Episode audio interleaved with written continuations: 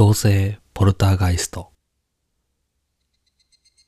夜中ふと目が覚めると枕元の目覚まし時計が浮いていた。ふわふわと浮いている目覚まし時計を見て最初はああ寝ぼけているのかな？と思った。しかしどうもそうじゃない。しばらくふわふわと浮いていた目覚まし時計がガチャリと床に落ちる。次にラックの上の化粧品がふわりと浮いた。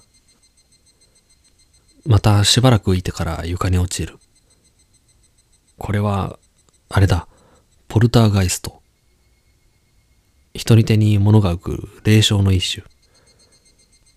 ポルターガイストを見た私は、怖いと思うより前に、やめろや、と思った。目が覚めると、部屋は散々な状態になっており、朝の忙しい時間に私は片付けをする羽目になって舌打ちをした。次の日も夜中に目が覚めた。せっかく元通りにした化粧品の瓶がまたふわふわと浮いている。ムカッときた私はベッドの上で体を起こした。ちょっと私がそう叫ぶと化粧品の瓶がごとりと床に落ちた。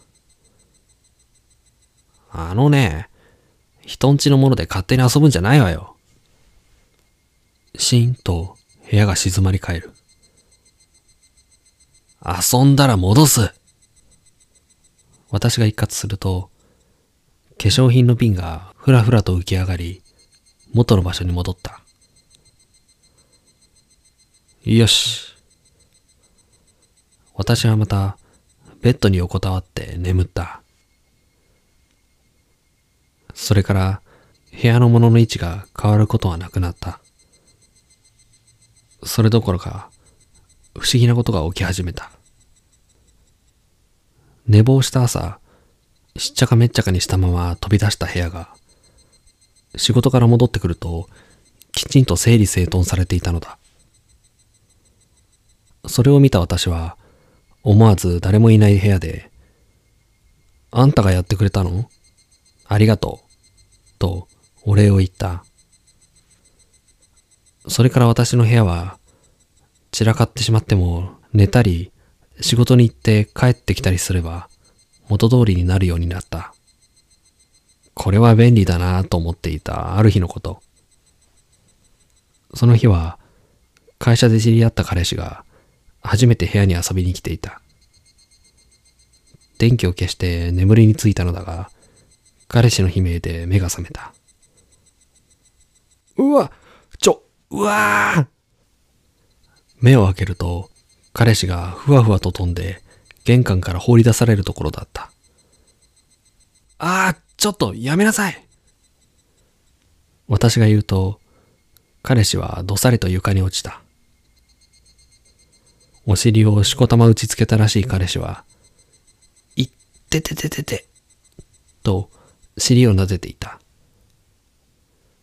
あのね、この人はいいの。この人は、この家の人。そんなプロポーズみたいなことを言ってしまった私に、彼は、どういうこと？と聞いた。私が、惹かれるかもな。と思いながら、ポルターガイストのことを告白すると、彼は、それは面白いね、と笑い、僕もこの家に泊まらせてもらっていいかな、幽霊さん、と、誰もいない部屋で言った。それから、彼が泊まりに来ても、放り出されることはなくなった。これで全部かな。私は何もなくなった部屋で一人つぶやいた。私は今日この部屋を出ていく。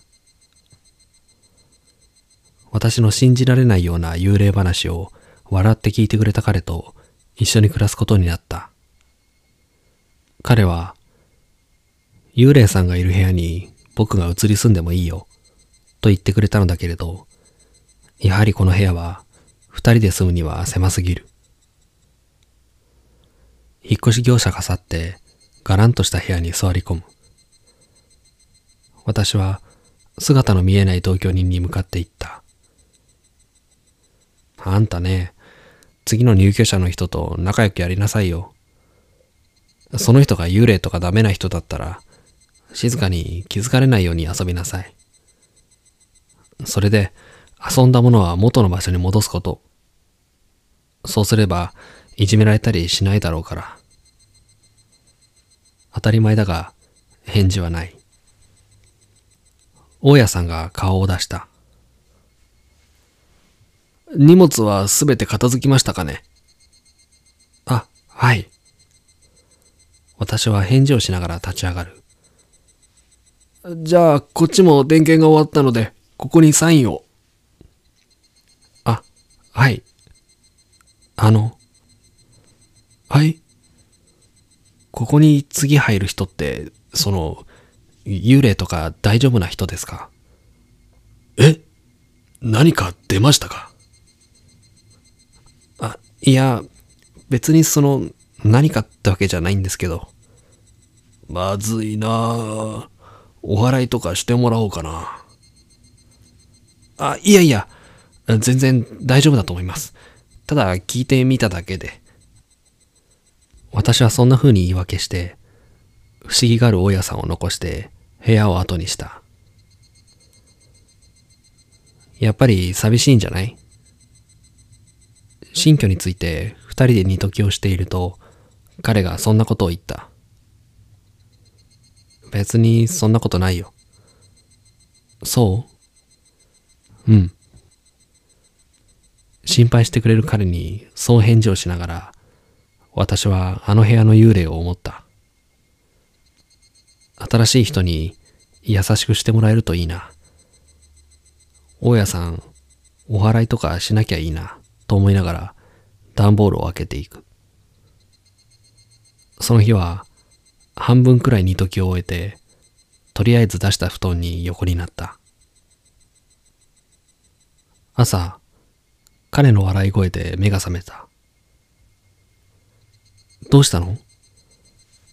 私がそう聞くと、彼は笑って、ほら、と部屋を指さした。昨日、頑張って二時をした荷物が、すべて段ボールに戻っていた。